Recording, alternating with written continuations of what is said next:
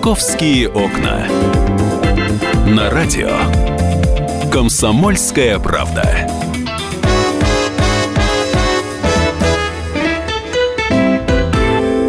Здравствуйте. На 11 утра в Москве. Я всех приветствую. 23 января сегодня. Сегодня понедельник. Меня зовут Екатерина Шевцова. Э, программа «Московские окна» мы, как всегда, с вами проведем вместе.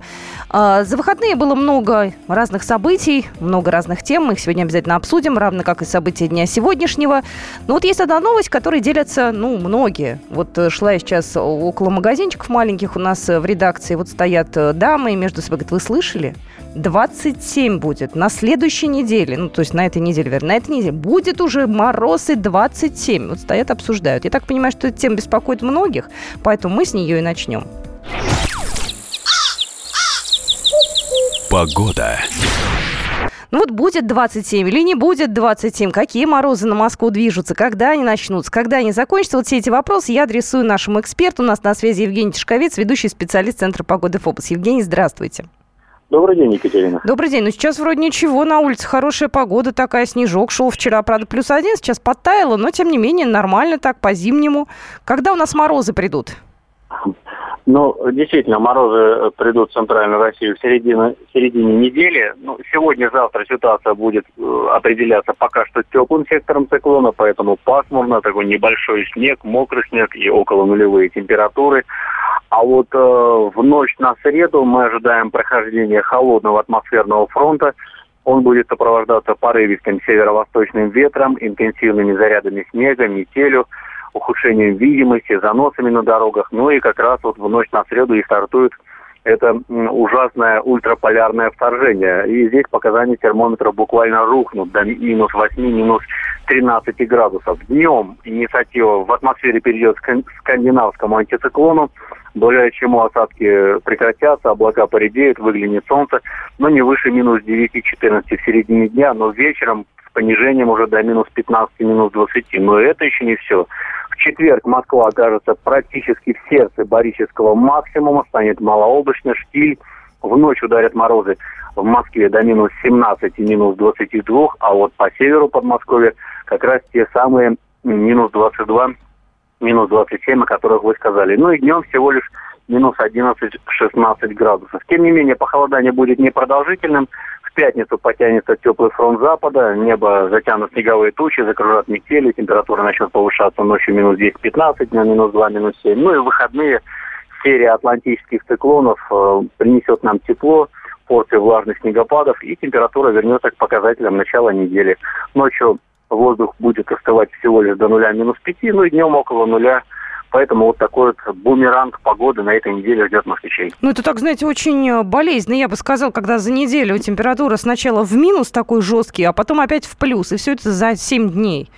Так, знаете, да, не полезно для здоровья. Не, не, не только за 7 дней, это вот буквально за какие-то 12-15 э, часов. Причем, э, безусловно, такие изменения в температуре будут самым непосредственным образом сопровождаться резкими изменениями давления. Это основной показатель атмосферы, который негативно при резких изменениях влияет на здоровье метеозависимых людей. Спасибо большое. Мы все запомнили. Обязательно напомним еще раз нашим слушателям. Евгений Шковец был у нас на связи, ведущий специалист Центра погоды ФОБОС. Ну что, ребят, готовимся к морозам. Еще у нас февраль впереди. Знаете, многие расслабились, многие как? Увидели солнышко, которое было на прошлой неделе. Температура такая достаточно приятная была. Минус один, плюс один, минус два. И какое-то уже у некоторых весеннее настроение. Не, ребят, весеннее настроение у нас наступит в апреле, предположу. Раньше не будет ничего хорошего. Московские окна. Хотя зимой мороз, это, в принципе, хорошо. Давайте посмотрим, какие еще пришли новости, э, какие у нас в Москве произошли события. Вы знаете, есть э, два э, таких достаточно забавных сообщений, которые я хотела бы объединить э, вот такой вот музыкой.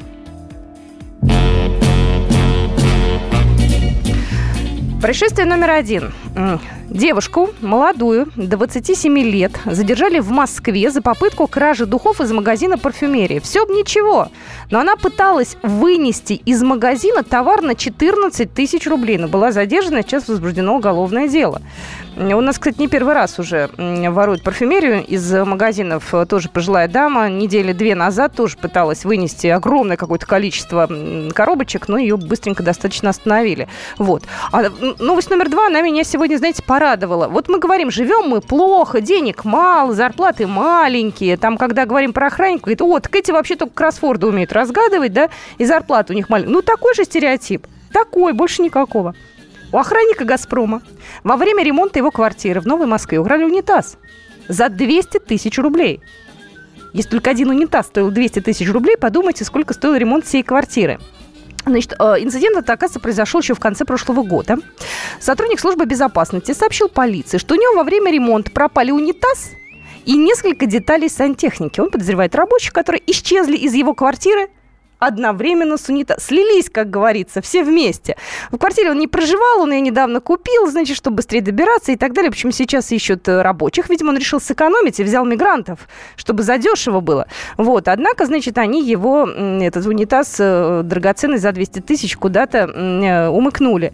Вот. Говорят, что семья оборованного охранника достаточно состоятельная. Тут уже не ленивые изучили профиль его в соцсетях и сказали, что он путешествует несколько раз в год и живет себе достаточно хорошо. Вот, так что, ребят, я вам тоже желаю, ну, не обязательно унитазов за 200 тысяч, но, по крайней мере, достатка в семье это точно. «Московские окна». Давайте посмотрим, что у нас сейчас на московских улицах. Движение на данный момент, загруженность мы оцениваем на 3 балла. Затор на Варшавке в центр от Днепропетровского проезда до Балаклавского проспекта. Затор на Дмитровском шоссе в сторону центра от Верхней аллеи до улицы Всеволода Вишневского. Пробка на Кутузском проспекте в центр от Кременчугской улицы до улицы Минская. И на Ленинградском шоссе пробка от Пулковской улицы до улицы Адмирала Макарова. На третьем кольце есть две пробки. Они традиционные, они, к сожалению, сожалению, не меняются. Одна, кстати, достаточно приличная, большая, я бы даже сказала, на внутренней стороне стоит машина от Беговой аллеи до проспекта Мира. Потеряете там почти полчаса, поэтому рекомендую объезжать. И на третьем кольце придется потерпеть водителям, которые находятся на внутренней стороне от улицы Велозаводской до Ленинской Слободы. Там пробка маленькая, минут на 10. Ее все, как правило, уже знают и терпеливо стоят. Ну и есть пробки сейчас на различных э, магистралях, э, которые ведут в Москву. В частности, Киевское шоссе стоит в Москву от улицы Центральной до Картмазова. На Симферопольском шоссе пробочка из Москвы от улицы 40, 40 лет октября до улицы Железнодорожной. И на Волоколамке пробка в Москву от улицы Народного ополчения до улицы Комсомольской. Тоже вот такие пробочки имеются. «Московские окна». Знаю, по какой причине. Меня это на самом деле тоже удивляет. Я знаю, что многие сейчас э, структуры э, занимаются вот этой проблемой. На данный момент в московских аэропортах отменены почти 40 рейсов. Я не знаю, по какой причине. Вроде никакого снегопада сильного нету. Вроде температура резко не падала. Ничего такого не произошло. Однако на данный момент э, есть информация о том, что э, из Домодедова с опозданием отправятся 9 рейсов, 7 выполнены не будут. А в Шереметьево задерживается только 3 рейса. При этом отменены 30 полетов. Внуково и Жуковский работают пока по расписанию. Ну, говорят, что это из-за погоды, потому что пришло потепление. Вот, но опять же, у нас впереди похолодание сильное. Я не знаю, как будут аэропорты московские э, с этим справляться. Я очень надеюсь на то, что люди все-таки улетят вовремя. Э, так, ну что же, я могу сказать, что у нас буквально через несколько минут в студии появится Татьяна Тельпис. Сегодняшняя газета «Комсомольская правда», она очень у нас любопытная, интересная, э, очень много разных статей. Но, естественно, мы сегодня поднимаем на странице комсомолки на нашем сайте kp.ru историю с мамой, которая сейчас борется за своих детей. Это та самая приемная мама, у которой э, дети под опекой, дети усыновленные, и которых э, две недели назад изъяли из семьи. Подробности этой истории слушайте. «Московские окна».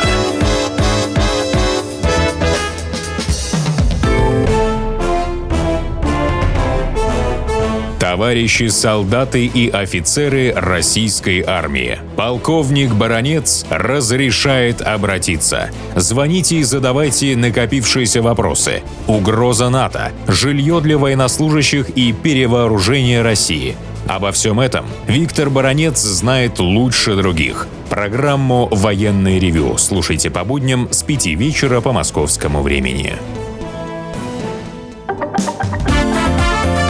«Московские окна». На радио «Комсомольская правда». Продолжаем нашу программу. Я еще раз всех приветствую. Меня зовут Екатерина Шевцова. Со мной в студии Татьяна Тельпис. И после небольшой отбивочки мы уже приступим плотненько обсуждать нашу тему. Она достаточно громкая. Она не первую неделю уже звучит у нас на радиостанции. Расследование комсомольской правды. Ну вот, собственно говоря, давайте напомним вам историю. Произошло это две недели назад уже получается, да. да? Московская семья, Светлана Михаил я так понимаю, Варламов это изменила фамилию, да? да все, в принципе, фамилию. знают, как их зовут. Ну, хорошо, Светлана и Влад, и Светлана и Михаил, в общем, одна московская семья, у которых были приемные дети. И вот э, за один день практически детей из семьи изымают. Причем э, достаточно делают это... Быстро? Быстро, я бы сказала, для детей болезненно, и для мамы Конечно. тоже. Да, причина этому синяк, который вчера, там не вчера, а там несколько дней назад демонстрировали за, Даже опеки. нет, в, в этот же день. В этот же день. Нет, я имею в виду журналистам, его наконец-то показали, там какая-то невнятная фотография была, и вот якобы, значит, с этого синяка все и началось. Да. Да.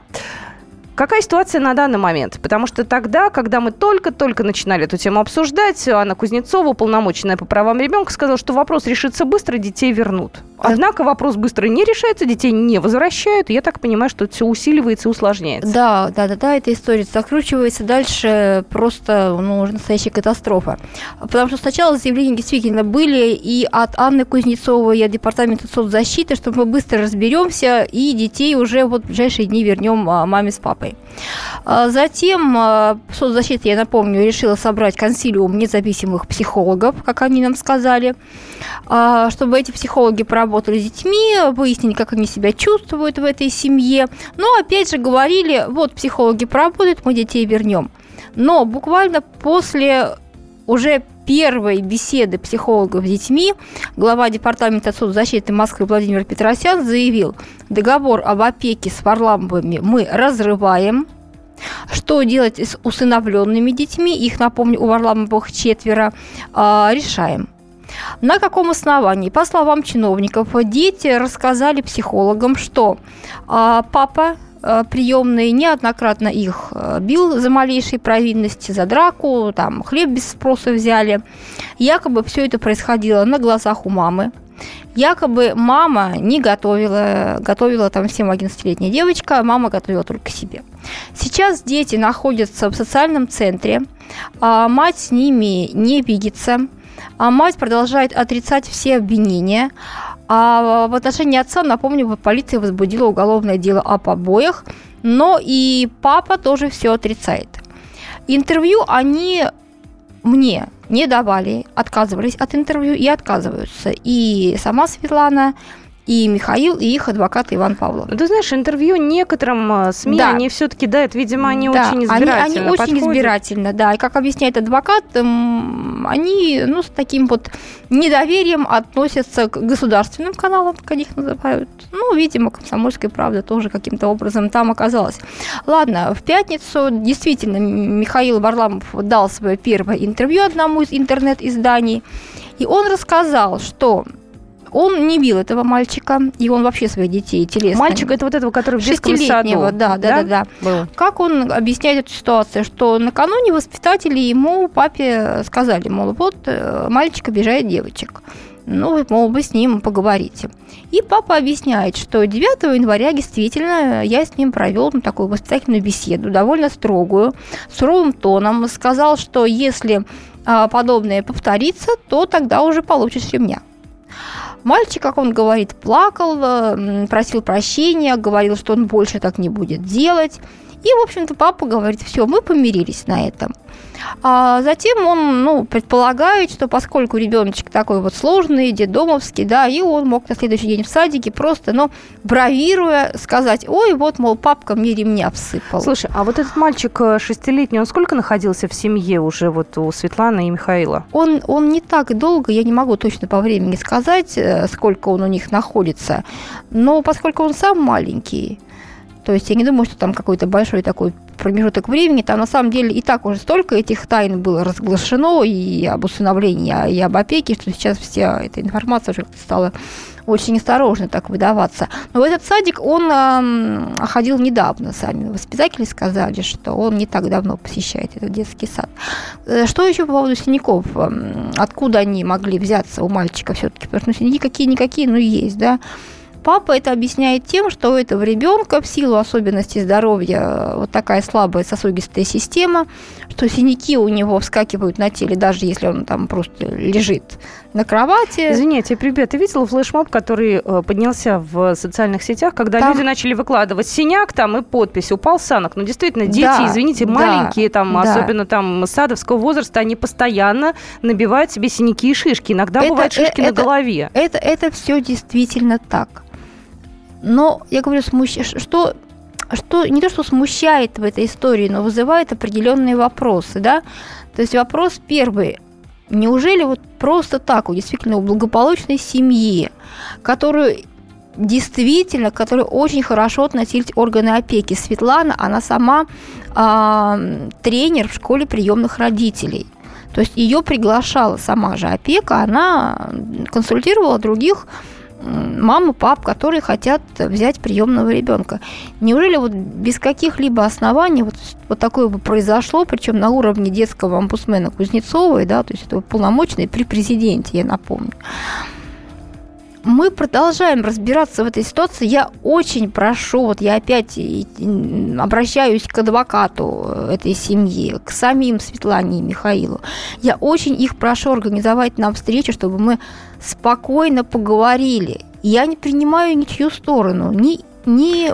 Ты знаешь, я вот понимаю твою позицию. Да, мы исключительно хотим добыть информацию, но мне вот э, хочется сейчас к нашим слушателям обратиться. Номер телефона нашего 8 800 200 ровно 9702 и 8 967 200 ровно 9702. Вы на чьей стороне? Вы как считаете, кто в этой ситуации врет? Опека, которая перебдила, которая сделала некие действия, которые она не может уже отменить. И теперь ей просто нужно как-то теперь себя оправдать. образом надо себя оправдать, да. Опека виновата, то есть это они сейчас начинают злоупотреблять. Либо в семье что-то было, вот что они до сих пор скрывали. Вы в этой ситуации кому верите? Потому что я вот смотрю сейчас, э, интернет фактически разделился на два лагеря. Да. Да? Даже, наверное, часть тех, кто поддерживает приемных родителей, она, она гораздо побольше. Больше, она гораздо больше, да. Почему-то народ уцепился за эту сумму в 600 с хвостиком тысяч рублей, которые семья получала на приемных детей. Это просто, знаешь, как красная тряпка. Особенно для тех, кто живет не в Москве, у них зарплаты меньше. Вот они говорят, ну, такие же деньжища-то можно было бы. И дальше начинают, опять же, на них э, накидываться. Ну, по поводу денег, вы знаете, мы э, выясняли все-таки, на что семья жила, помимо вот этих пособий. А, что я выяснила? А папа, он действительно, ну, не то что бизнесмен, ну, можно назвать его, наверное, бизнесменом в какой-то мере. Ему 57 лет, ей 38, Светлане а у него свой бизнес по документам, во всяком случае, которые они предоставили в органы опеки, когда брали детей. Он гендиректор э, частной телекомпании в Санкт-Петербурге. Извини, пожалуйста, а какое это к делу имеет отношение? Я сейчас пытаюсь понять. Для того, чтобы человек взял под опеку ребенка, он должен где-то обязательно быть трудоустроен, у него должен быть доход ну, определенный? Конечно, у него должен быть доход, он должен, да, он должен обеспечить хотя бы прожиточный минимум этому ребенку, угу. на что он его будет воспитывать. А, уже 20 лет этому бизнесу. Но в последнее время у этой телекомпании э, были проблемы, видимо, серьезные финансовые. Во всяком случае, вот то, что удалось найти в открытых э, базах, бизнес-базах, э, например, в 2013 году был убыток более 2 миллионов рублей, чистый убыток. Это при том, что у фирмы там ну, формальный уставный капитал 10 тысяч рублей. Кроме того, он владел вместе с напарником еще одной телекомпанией. Она разорилась, из долгов по налогам ее закрыли. Ну, давайте мы звоночек сейчас услышим. Нас Андрей на связи. Андрей, здравствуйте. Здравствуйте. Слушаем вас. Э, знаете, я вот хотел поделиться, наверное, историей, которую, может быть, вы, ну, кто-то слышал. Э, она просто коснулась моих друзей. В минутку, да, улож... в когда... минутку уложитесь, пожалуйста. Да-да. Да-да. Она, э, кстати, моих друзей, которые поехали жить в Португалию, да, и в какой-то момент у них э, девочка, у которой были проблемы там с костями по болезни, они увидели, что у нее э, синяки. В результате э, один раз они пришли в... Ну, причем это люди, которых я действительно знаю, которые и пальцем ребенка не, ну, не обидят, да. Они раз пришли в детский сад, Им сказали, а ребенка нет. Я говорю, где? Мы, говорит, его забрали. Мало того, забрали одного ребенка, потом они хотели забрать второго ребенка, завели на них уголовное дело. А, они все деньги свои, которые могли, в судах потратили, чтобы повернуть своего ребенка, так и не смогли. В результате им пришлось там буквально свою квартиру, которая у них там была за 5000 евро продавать, потому что иначе у них бы ее отобрали. В результате они вернулись в Россию, да, без квартиры, без одного ребенка, и, э, конечно, после этого они очень негативно вообще к этой ситуации. И здесь, конечно, когда смотришь и думаешь, а так ли не так, Действительно ли государство и органы У нас опеки времени лучше, мало. Вы родители? на чьей стороне? Государства или семьи сейчас? Э, Я бы скорее сказал семьи, потому что... Все, мы не успеваем уже, случаев- извините, пожалуйста. Спасибо огромное вам. Продолжим совсем скоро. «Московские окна».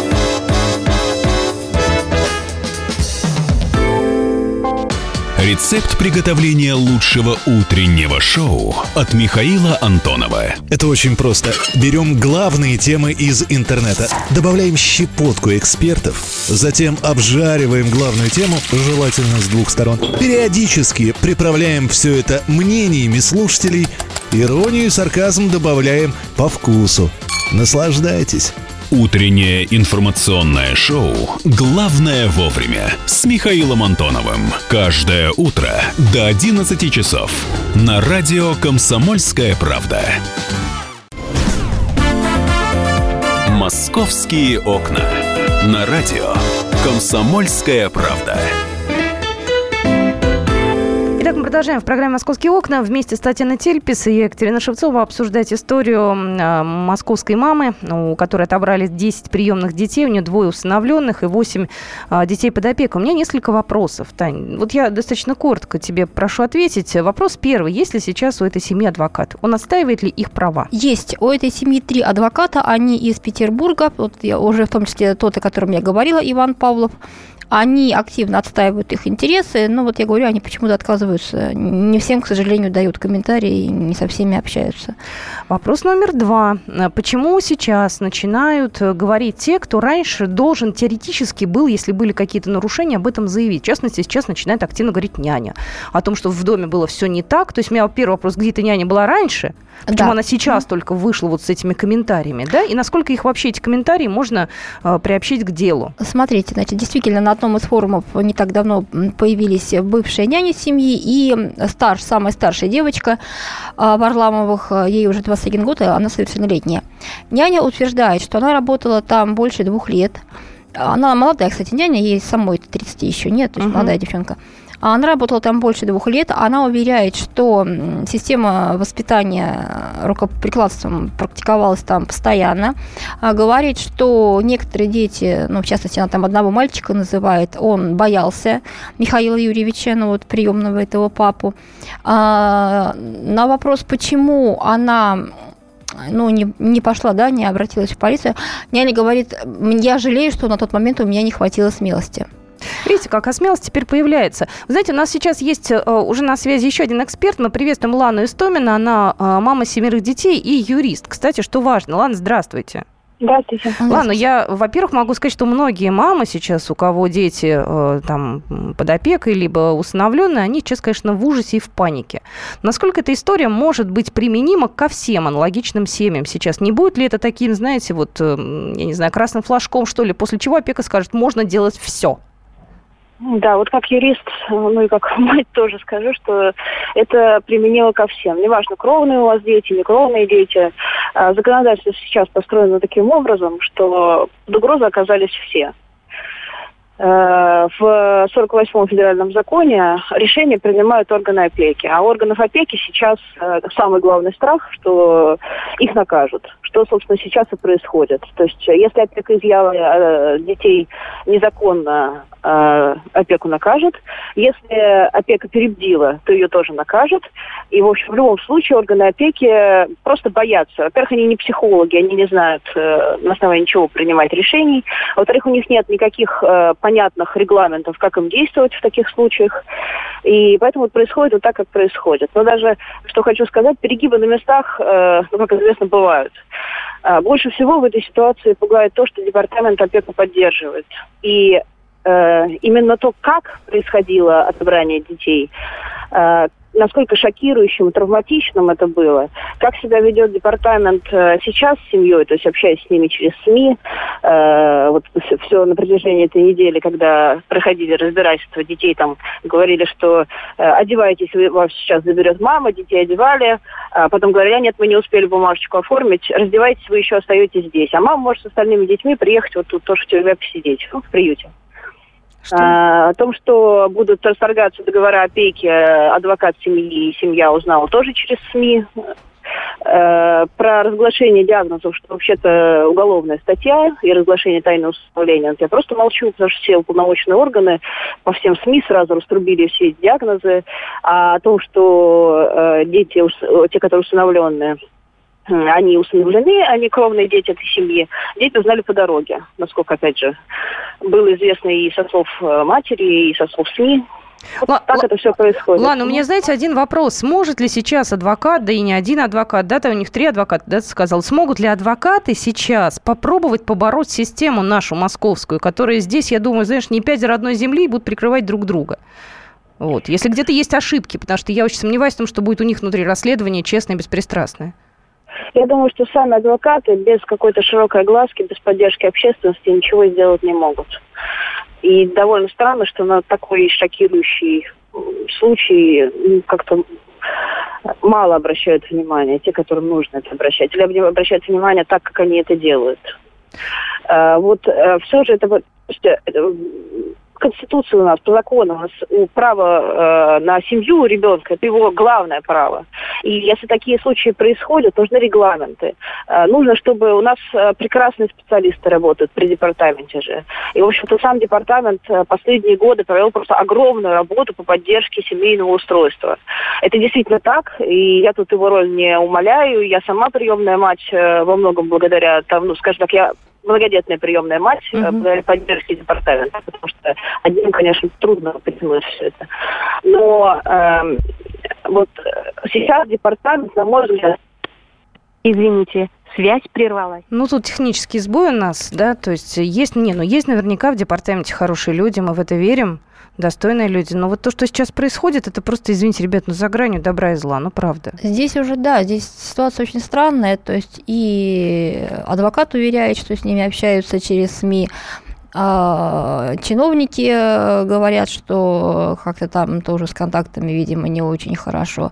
То есть надо, наверное, как-то собираться, говорить, а не играть вот эти какие-то околополитические игры. Здесь сейчас главное понять действительно, что происходило-то в этой семье. Ты Поэтому... знаешь, еще что важно, нужно каким-то образом э, успокоить тех родителей, да. которые воспитывают приемных семей, у кого дети под опекой, и у кого свои дети. Они не понимают, что мы в панике, нет? Да, Департамент соцзащиты официально заявил, что не будет массовых проверок приемных семей, чтобы по этому поводу даже никто не, не а волновался. Ты веришь, а ты веришь в это, извини, Тань, вот сама лично, после всей этой истории? Мне кажется, что сейчас они, во всяком случае, не рискнут.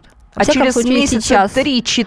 А если это случится потом, то опять же мы об этом узнаем очень быстро, потому что соцсети те же. Ну ладно, ребят, мы будем следить за этой историей. Продолжение следует. Ждем вас на нашем сайте kp.ru. Эта тема у нас есть. Можете ее обсудить и открыть свежую комсомолку на 10 страниц сегодня. Московские окна.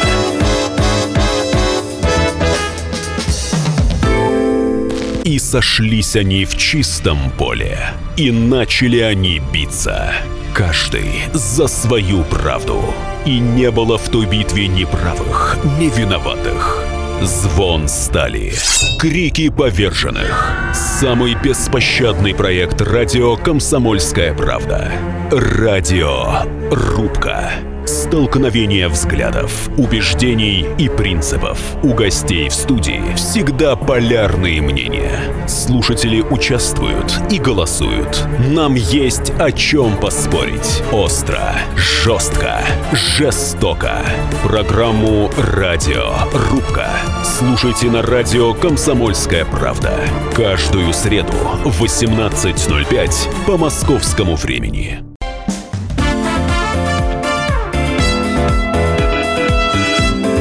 «Московские окна». На радио «Комсомольская правда».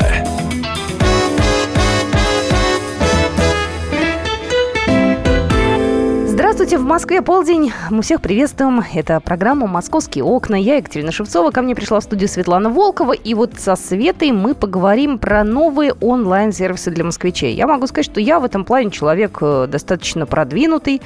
Я думаю, многие из наших слушателей тоже поступают таким же образом. У меня огромное количество московских приложений установлено. И парковки оплачивать, и активный гражданин у меня стоит, и что-то еще, я уже даже не помню что. Я себе и добродел поставила подмосковный, чтобы посмотреть, как это работает, потом удалила. Вот, но мне так удобно, потому что я пока доберусь э, до стационарного компьютера, это все будет для меня не быстро. Мне удобнее, знаете, вот сообщить о пробках о ямах вот здесь и сейчас. Вот, не знаю, насколько это сейчас э, для меня действительно вот э, уже исчерпывающей информации, что-то еще появилось или нет, вот об этом сейчас расскажет Светлана Волкова, которая изучила все эти онлайн-сервисы. Привет. Привет. А, всем доброе утро. А, ну вот, э, можно сказать, что для кого-то, может быть, эти сервисы новые, а, те, кто еще не пользовался и не слышал об этом. Для таких продвинутых пользователей, как ты, Катя, наверное, уже это все привычно, знакомо, удобно, и кажется, ну, вот мы так и живем, да, нам вот э, пару кнопок нажал в компьютере, и все удобно получилось. Мы такой сделали сделали небольшой обзор э, в нашей публикации. Можете прочитать ее на сайте комсомольской правды kp.ру и в ближайших номерах. А, выбрали самые полезные и самые популярные у москвичей онлайн-сервисы, которые уже сейчас действуют. Оказалось, что а, можно проверить а, в интернете, правильно ли вы оплачиваете коммунальные услуги. А, есть на сайте Департамента экономической политики и развития Москвы калькулятор жилищно-коммунальных услуг, где можно забить основные данные по своей квартире, там площадь, адрес, а, сколько человек проживает, сколько прописано. И а, этот калькулятор вам посчитает, сколько же вы должны оплачивать за все услуги.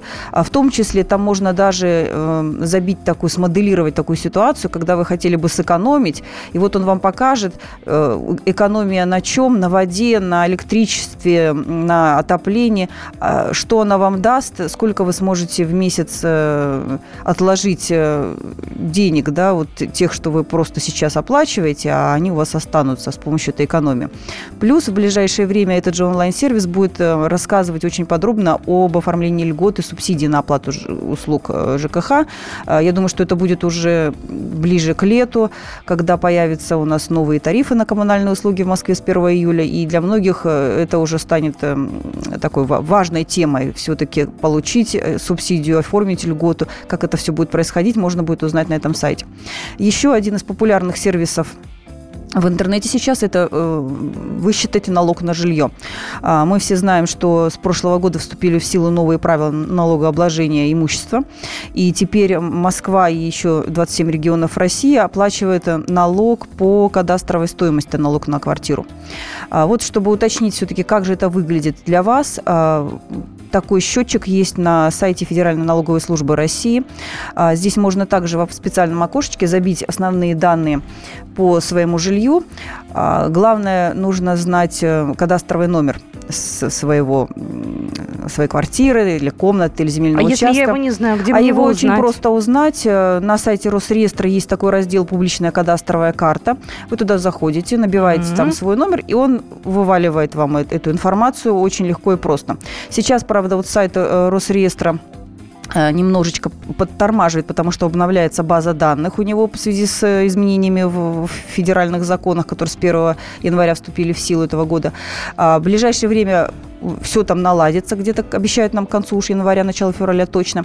И там можно будет не только вот в этой публичной кадастровой карте узнавать, но и просто отправив э, электронный запрос, это очень легко делается на сайте в разделе «Электронные услуги», и вам вывалится просто вся справка по той квартире, которую вот вы хотите там свою или родственников. Это сразу же, да? Да, это угу. сразу же, вы даже не будете долго ждать э, эту информацию, и там же кадастровый номер указан. Еще один интересный сервис, которым часто москвичи пользуются, это изучают историю машины с пробегом. Есть у нас такой сайт автокод.ру, автокод.мост.ру. А, это портал правительства Москвы, который позволяет перед э, покупкой подержанной машины узнать, э, что же все-таки с ней было. Вот это важно. Да. А, попадала ли она в аварии, угу. когда и сколько раз, штрафовали водителей за что, а, сколько было вообще владельцев у этого автомобиля, числилась ли когда-нибудь вообще машина в розыске, что она вообще с ней в жизни ее происходило, этой машины, стоит ли вообще ее покупать.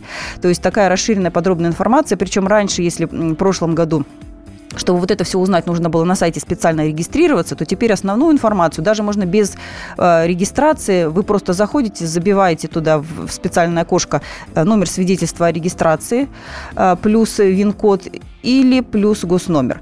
Тогда у вас сразу же вываливается основная информация. Если вы хотите более такой расширенный вариант, получить такую подробную справку, тогда придется, конечно, зарегистрироваться.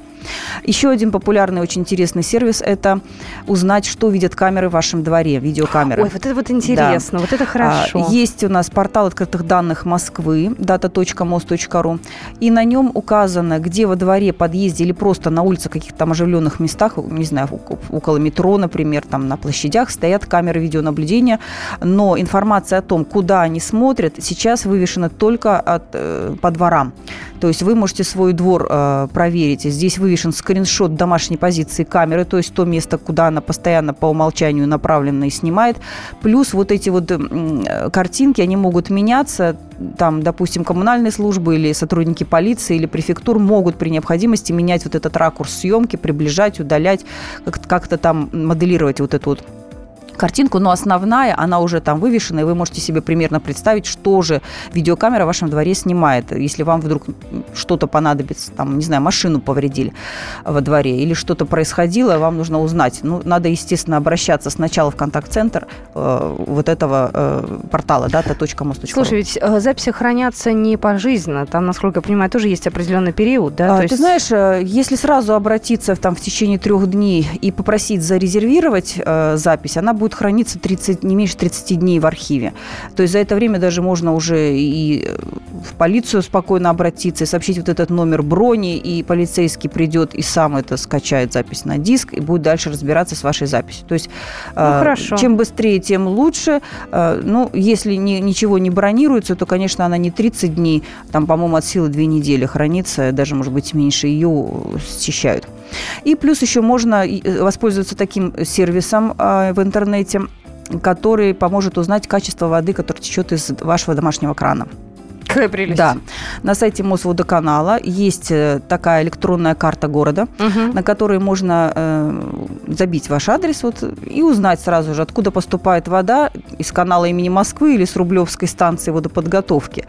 И какое качество, э, собственно, жидкости, да, жесткость, мутность, цвет, запах. Вот эти данные обновляются каждую неделю. Плюс еще по калькулятору жесткости можно определить, как вам настроить э, бытовую технику в квартире, посудомойку и а, стиральную машину, чтобы они не сломались от того, что у нас жесткая вода, потому что э, иностранные производители указывают совершенно другой уровень жесткости. Его можно вот на этом сайте перевести в наши единицы и узнать, сломаете вы из-за воды свою машину или нет. Слушай, никогда даже не, я даже не понимала, для чего это надо. Тут слушатели э, интересуются, говорят, информация хранится 5 дней. Я тоже слышала, почему так мало? А, нет, этот срок уже увеличивают, и э, ну, вот не пять дней явно, там около недели это точно он должен ну, храниться. Ну, если вы не звоните. Хранят. Да. То, если вы, вы не звоните, ничего не сообщайте. Но если вы в течение трех-пяти дней позвонили и сказали, забронируйте мне вот эту запись, вам ее будут хранить 30 дней. Ну что же, подробно вы можете все изучить на нашем сайте kp.ru. Полезная информация. Отпускаем Светлану Волкову. «Московские окна».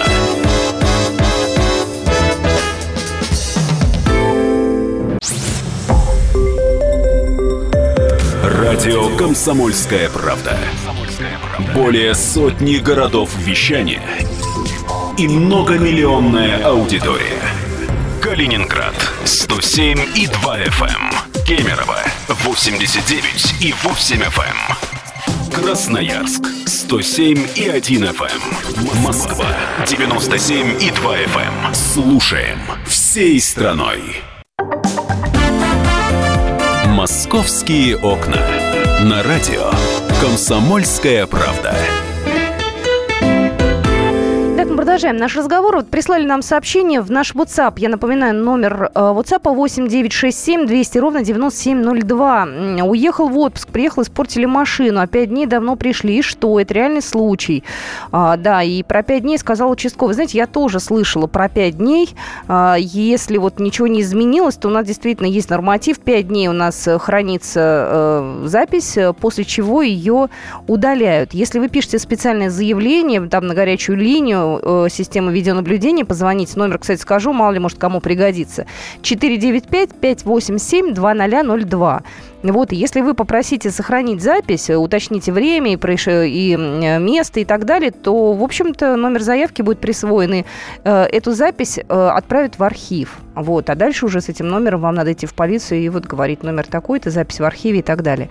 Вот. Ну, вот такая вот история. Ну, надо будет про камеру еще отдельненьким образом поговорить потом. Это многих интересует. Э, вот. А действительно, ситуация, когда уезжаешь в отпуск, через две недели возвращаешься, уже в срок прошел, Наверное, здесь нужно иметь каких-то хороших друзей и знакомых, которые, если что, помогут вам э, вот таким образом поступить, позвонить и э, в архив отправить видеозапись. Ну что же, мы продолжим буквально через секунду уже с другой темой. «Московские окна». Ну что же, темы видеозаписи мы откладываем в сторонку. Меня зовут Екатерина Шевцова. Предлагаю вам поменять направление. Вы знаете, ту тему, которую я хотела бы сегодня с вами обсудить, она такая достаточно любопытная. А, когда я сегодня вот готовилась к эфиру, я увидела э, пугающий заголовок. Москвичам могут запретить держать в квартирах крупных собак. На другом портале я увидела, медведи москвичам запретят держать дома. Но я предполагаю, что большинство москвичей, конечно, дома и больших собак и медведей-то держат. Вот. Но если не шутить, я не очень поняла, почему это, потому что мы вроде говорили, что будет у нас э, федеральный закон о животных, там немножко другое. И поэтому я позвонила э, человеку, который этой проблемой как раз занимается плотно. Зоя Михайловна Зота у нас на связи, депутат Московской городской думы. Зоя Михайловна, здравствуйте. Здравствуйте. У нас вся редакция встревожена насчет собак больших. Вы знаете, да. я, если честно сказать, я тоже в очень тревожном состоянии. Когда эту новость сегодня услышала, я подумала, кто же мог такое сказать? Приезжаю, оказывается, я.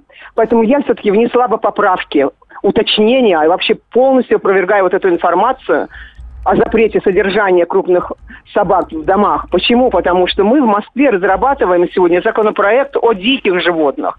Есть федеральный закон 95 -го года о животном мире, где прописаны эти нормы. Но мы считаем, что Москва имеет свою специфику, крупнейший мегаполис, поэтому разрабатываем и у нас этот закон о содержании диких животных, главная идея которого минимизация изъятия из естественной среды обитания. Одновременно москвичи вносят просьбы, предложения запретить содержать в многоквартирных домах, в квартирах крупных хищных животных, медведей, львов, тигров, э, ядовитых змей, и мы эту норму будем поддерживать, будем рассматривать законопроект, будем поддерживать и, возможно, предлагать ее внести к поправку в федеральный закон. Что касается домашних животных, к сожалению, закона о содержании домашних животных нет до сих пор. Весной прошлого года я писала обращение на председателя Госдумы с просьбой ускорить разработку такого закона и до его принятия в первом чтении направить нам для ознакомления, обсуждения, внесения изменений и дополнений. И вот в этом законе я считаю, что да, необходимо прописать нормы регистрации, идентификации животных, правил содержания, выгула, разведения, торговли, ввоза, вывоза, то есть весь блок вопросов. Поэтому речи о собаках крупных пород запрете вообще не шло. Скажите, пожалуйста, ну если мы действительно сейчас на собаках сконцентрируемся, а вообще их стоит трогать или нет, и хозяев больших собак стоит ли как-то ограничивать Вы своих знаете, там ну, потребностей? во-первых, я не понимаю, что такое собаки больших крупных пород. Я знаю, что есть бойцовые собаки, собаки, натравленные на схватку. Это другая, она может быть крупная, может быть мелкая, но натравлена на схватку. Вот здесь я считаю, что владелец должен быть здоров, психически нормальный, да, он должен быть не наркоман. Должна быть у владельца такая справочка, что он здоров. И он должен пройти курсы обучения, он должен владеть этой собакой. Поэтому вот эти нормы они могут. Хотя сейчас они тоже нигде не прописаны. Я говорю, нет закона. Можно потом уже говорить вот по каким-то уточняющим нормам. Но в целом вот вопрос в таком плане сейчас не стоит, потому что нет федерального закона, и нет норм, которые там прописаны. Будем обсуждать их по мере поступления. Ну, Зоя Михайловна, тогда я думаю, что если вы действительно этот закон примете, если там все будет прописано, то наш э, герой одной из наших программ, владелец рыси, который он держит в московской квартире двухкомнатной, тоже ее, так понимаю, лишится этой рыси. Вы знаете, я хочу сказать, с одной стороны, вот нет, я тоже слышала эту информацию, рысь э, содержится на балконе. Да, да. Если говорить о диких животных, есть контактные зоопарки, есть передвижные зоопарки. Ко мне тоже много обращений поступает. По содержанию диких животных там много замечаний. Мгм. Вот департамент природопользования проводил такую проверку, и они находятся в не лучших условиях. Поэтому я думаю, что мы одновременно э, запишем норму, предполагающую разработку нормативных документов, правила и нормы содержания диких животных. То есть, да, это, извините меня, не в однокомнатной квартире 20 животных содержать, да, контактный зоопарк, а должна быть площадь определенная. Не знаю, какая она, будут специалисты, эксперты разрабатывать. Оснащение вольера, температура, освещение, там, кормление, какой пищей, э, далее ветеринарный уход, ведь не просто, а и карантин, если животное заболело и так далее. То есть ряд вопросов, которые требуют тогда четко расписать, чтобы животное не испытывало вот этих, извините меня, условий ненадлежащего содержания. Спасибо большое. Спасибо, Михайловна. Ну, как только закон будет уже на какой-то стадии готовности, вы нам э, сигнализируете, мы обязательно с вами об этом поговорим, чтобы не было никаких, э, не знаю, ложных высказываний и никакие слова вам не приписывали. Зоя Михайловна Зота у нас была на связи, депутат Московской городской думы. Ну вот, э, проверку слухов мы сделали. Собак пока, слава богу, никто не трогает. Хотя, вы знаете, смотрю, коллеги э, с других э, порталов, да, и разные есть у нас московские сервисы. Так вот, потому что на полном серьезе обсуждают с экспертами, с кинологами то, что на самом деле не было сказано. Это забавно, конечно. Собак, ребят, никто не тронет. Ну, и если вам хочется быть к животным ближе, если вы любите животных и хотите пойти сэкономить, то вот смотрите, студентам московским э, будет э, такая возможность дана пойти и отметить День студента в столичном зоопарке. Вот. э, 25 числа студентам предложат э, пойти э, в московский зоопарк. Там будут впервые организованы праздничные мероприятия. Ну, во-первых, вход бесплатный, что вполне очевидно и понятно. Там будет тематический квест участниками которого смогут стать студенты всех отделений. Единственное, нужно записаться по телефону заранее, чтобы не приходить туда там большой толпой. Вот. Значит, там самое интересное, что там будут разные конкурсы, связанные с животными. Конечно, никто в клетку к тигру вас э, не отправит. Вот. Но, тем не менее, там будет один из конкурсов, где студентам будет предложено попробовать себя в роли енота. Если студенты голодные, я думаю, что они смогут с этой задачей справиться. Им надо будет максимально быстро извлечь лакомство руками из специальной емкости. Вообще, э, еноты, они такие трогательные животные, у них такие длинные пальчики, они им так быстро перебирают и достают все, что надо, откуда можно и достаточно оперативно. Вот. И, соответственно, студент тоже попробует это сделать. Ну ладно, там квест на самом деле будет. Там будут конверты с заданиями, спрятанные по территории зоопарка. Вот. Ну, это, в общем, такой традиционный вариант квеста. Вот. Нужно будет определить запах вот, причем самое интересное, что они будут э, проходить вот этот тест на э, отличие запахов э, около вольера с волками. Я не знаю, почему. Ну, там безопасно, понятное все дело. Вот. Но на самом деле, говорит, если всем понравится, то будут э, такие акции ежегодно. Ну, а если вы внимательно слушали афишу Оксаны Фоминой, она вам рассказывала о том, что 25 числа для студентов во многих московских парках будут придуманы бесплатные интересные развлечения. В частности, в Царицыно при э, представлении студенческого билета, либо, не знаю, документа, где будет написано, что вас зовут Татьяна, вам дадут тюбинг и покататься бесплатно. Но, кстати, 23 число, 24, 25 это у нас получается среда. Вот в среду обещают мороз достаточно ощутимый. А синоптики говорили, что до 20 градусов опустит температура у нас э, к середине недели. Ну, не знаю, в 20 градусов холодновато, может быть, будет кататься. Хотя студентам, молодым людям, может, это особо-то и не будет преградой.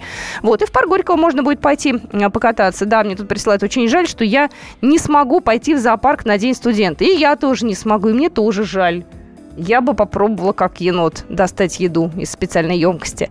Какие еще у нас новости? А, Так, ну про э, происшествие давайте потом. Сейчас не буду портить настроение.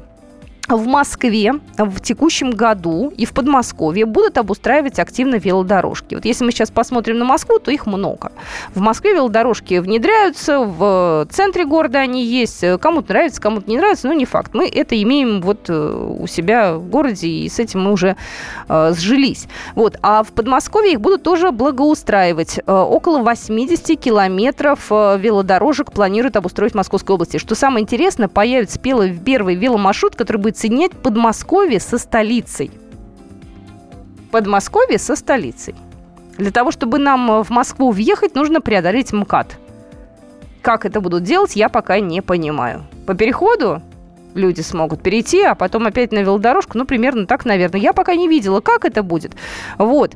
Однако есть уже информация о том, что в, э, уже, э, наверное, в сентябре будет открытие первого межсубъектного веломаршрута Яуза, который будет соединять Москву э, с администрацией городского округа Мытищи. Вот. Там будет вот такой маршрут. 15 километров. Мытищи-Медведково. Ну, а дальше уже как смогут.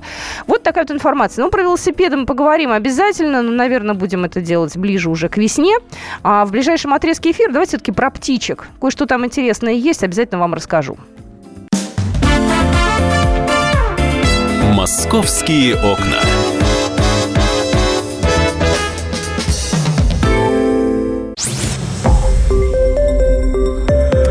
Радио «Комсомольская правда». Более сотни городов вещания и многомиллионная аудитория.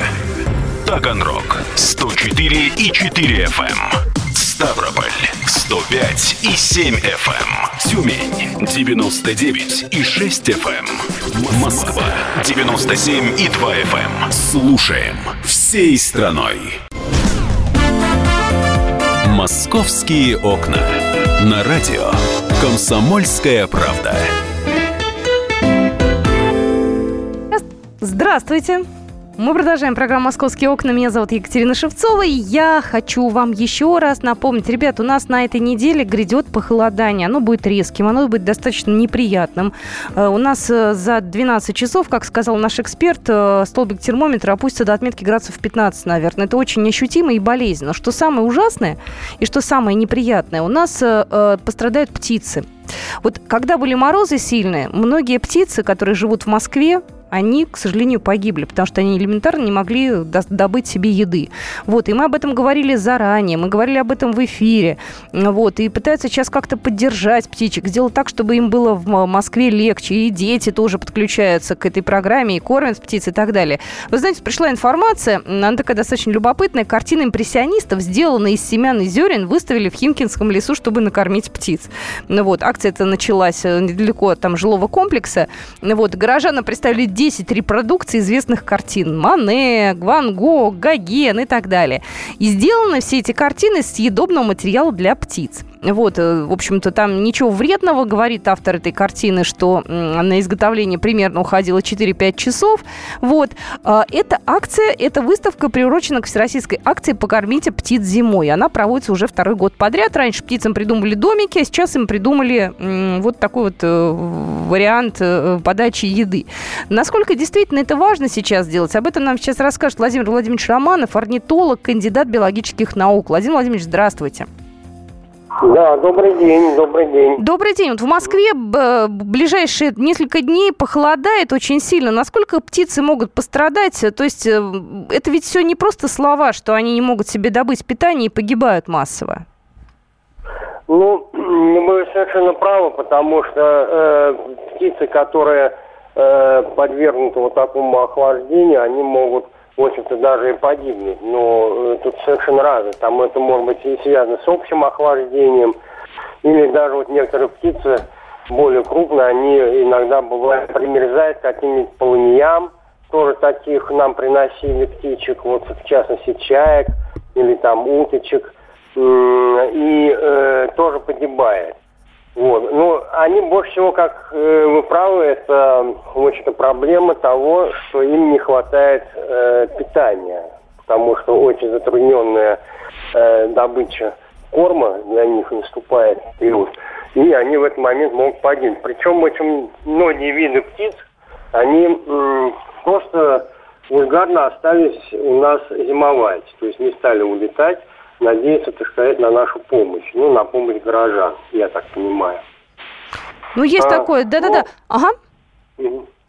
Да, ну, среди этих птиц это вот можно отметить зарянок, например, дроздов, э, различных там, вот, например, поползни, ну, это у нас зимующая птица, они тоже наведываются на кормушки, различные виды синиц, очень много у нас таких воробьев, которых надо, конечно, поддерживать.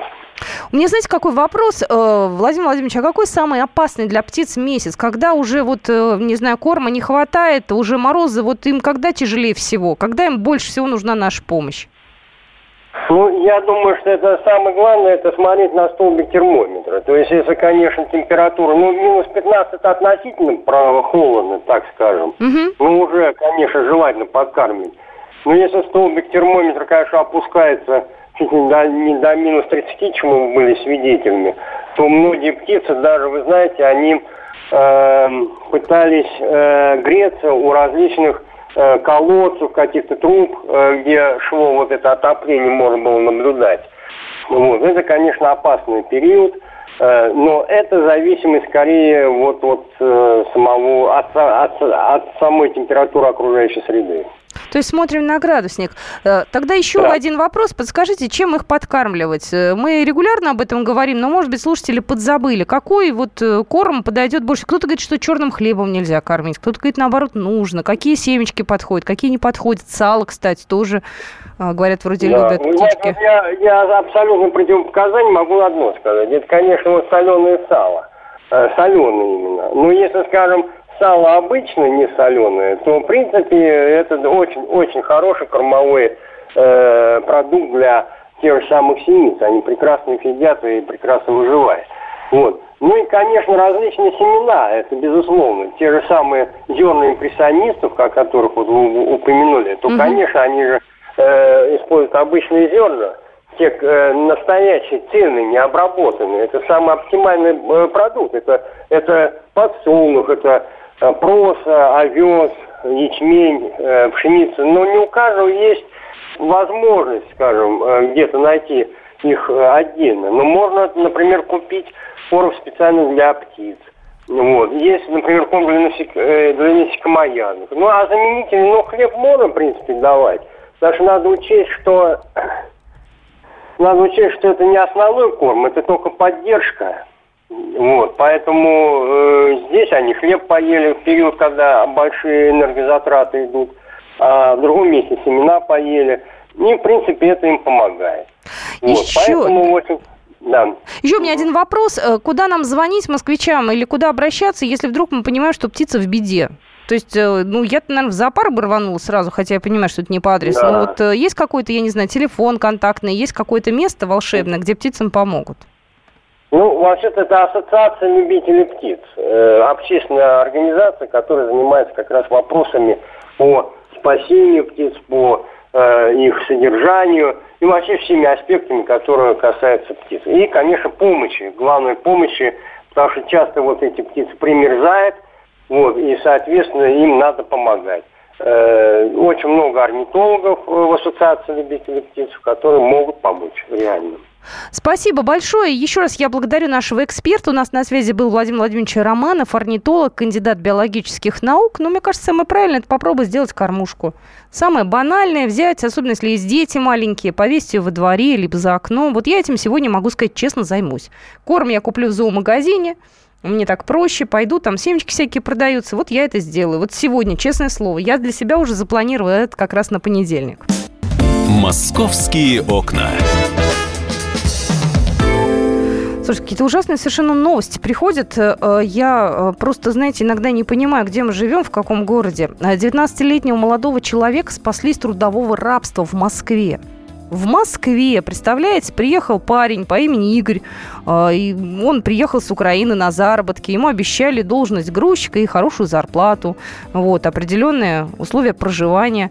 Однако его привезли в первый день к одному супермаркету, выдали табличку с надписью «Умерла мама» и все, и поставили. Я не знаю, почему он не сбежал, не знаю, может, у него паспорт отобрали, ну, по крайней мере, такая информация есть. Вот, его а, обнаружил москвич неравнодушный, который предложил помощь и оставил э, свой номер телефона. Вот, молодой человек думал-думал и через пять дней перезвонил и сказал, вот так и так со мной произошла беда. Он, видимо, боялся, потому что говорили ему, что вот, у нас связи есть в полиции, те люди, которые его удерживали и так далее. Вот, я смотрю сейчас э, по этому поводу разбирательство уже такое серьезное пошло. Журналисты подключились э, в полицию, естественно, заявили уже. Вот, э, на данный момент молодой человек у волонтеров живет, потом ему купят билет на поезд, помогут, значит, доехать уже домой. Вот, но таких историй у нас происходит очень много. Я надеюсь, Александр Рогоза тоже подключится, и мы с ним сделаем большую программу по поводу этого. Тем более к нам при, приходят полицейские и об этом э, рассказывают э, с определенной периодичностью. Кстати, по поводу полицейских, э, у нас сегодня вышла заметка по мотивам нашего эфира на нашем сайте kp.ru. Она есть и теперь в газете «Комсомольская правда». Если вы помните, к нам приходили в студию эксперты, представитель полиции, в частности, полковник полиции Владимир Иванов, старший оперуполномоченный отдела уголовного розыска УВД по Юго-Западному округу. Так вот, по поводу угонов автомобилей, как у нас угоняют их, э, как быстро они уходят, э, работают организованные группы или нет. Если вы пропустили наш эфир по какой-то причине, вы можете сегодняшнюю газету открыть и там всю информацию подчерпнуть. Тем более вот сегодня как раз э, пришла новость о том, что угнали Lexus за 2,5 миллиона рублей. Это вот за буквально эти выходные, за вчерашний день. «Московские окна».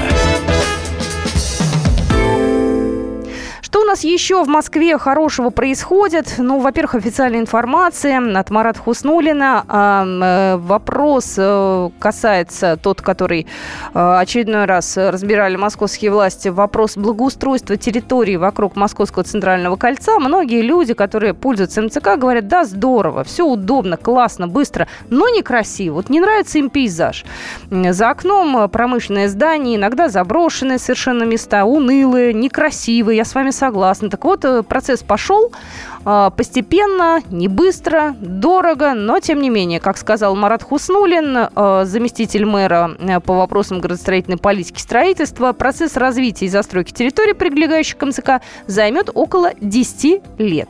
Сегодня территории, расположенные вдоль МЦК, стали привлекательными для инвесторов с точки зрения новой застройки. Всего по нашим оценкам, реновация принадлежит 10,8 га земли вдоль железнодорожной магистрали. Но я могу сказать, что э, Район Шелепихи сейчас очень активно благоустраивают. Там старое здание сносят, новое здание строят уже. И теперь, в общем-то, думаю, что это, наверное, один из самых первых районов будет, который благоустроят. Ну что же, на этом я московские окна на сегодня закрываю. Мы с вами встретимся, как всегда, завтра. С вами была Екатерина Шевцова. Далеко не уходите. «Московские окна».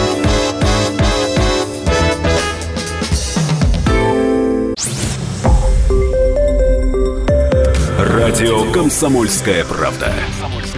Более сотни городов вещания и многомиллионная аудитория. Хабаровск 88 и 3 FM. Эм. Тюмень 99 и 6 FM. Эм. Кемерово 89 и 8 FM. Эм. Москва 97 и 2 FM. Слушаем всей страной.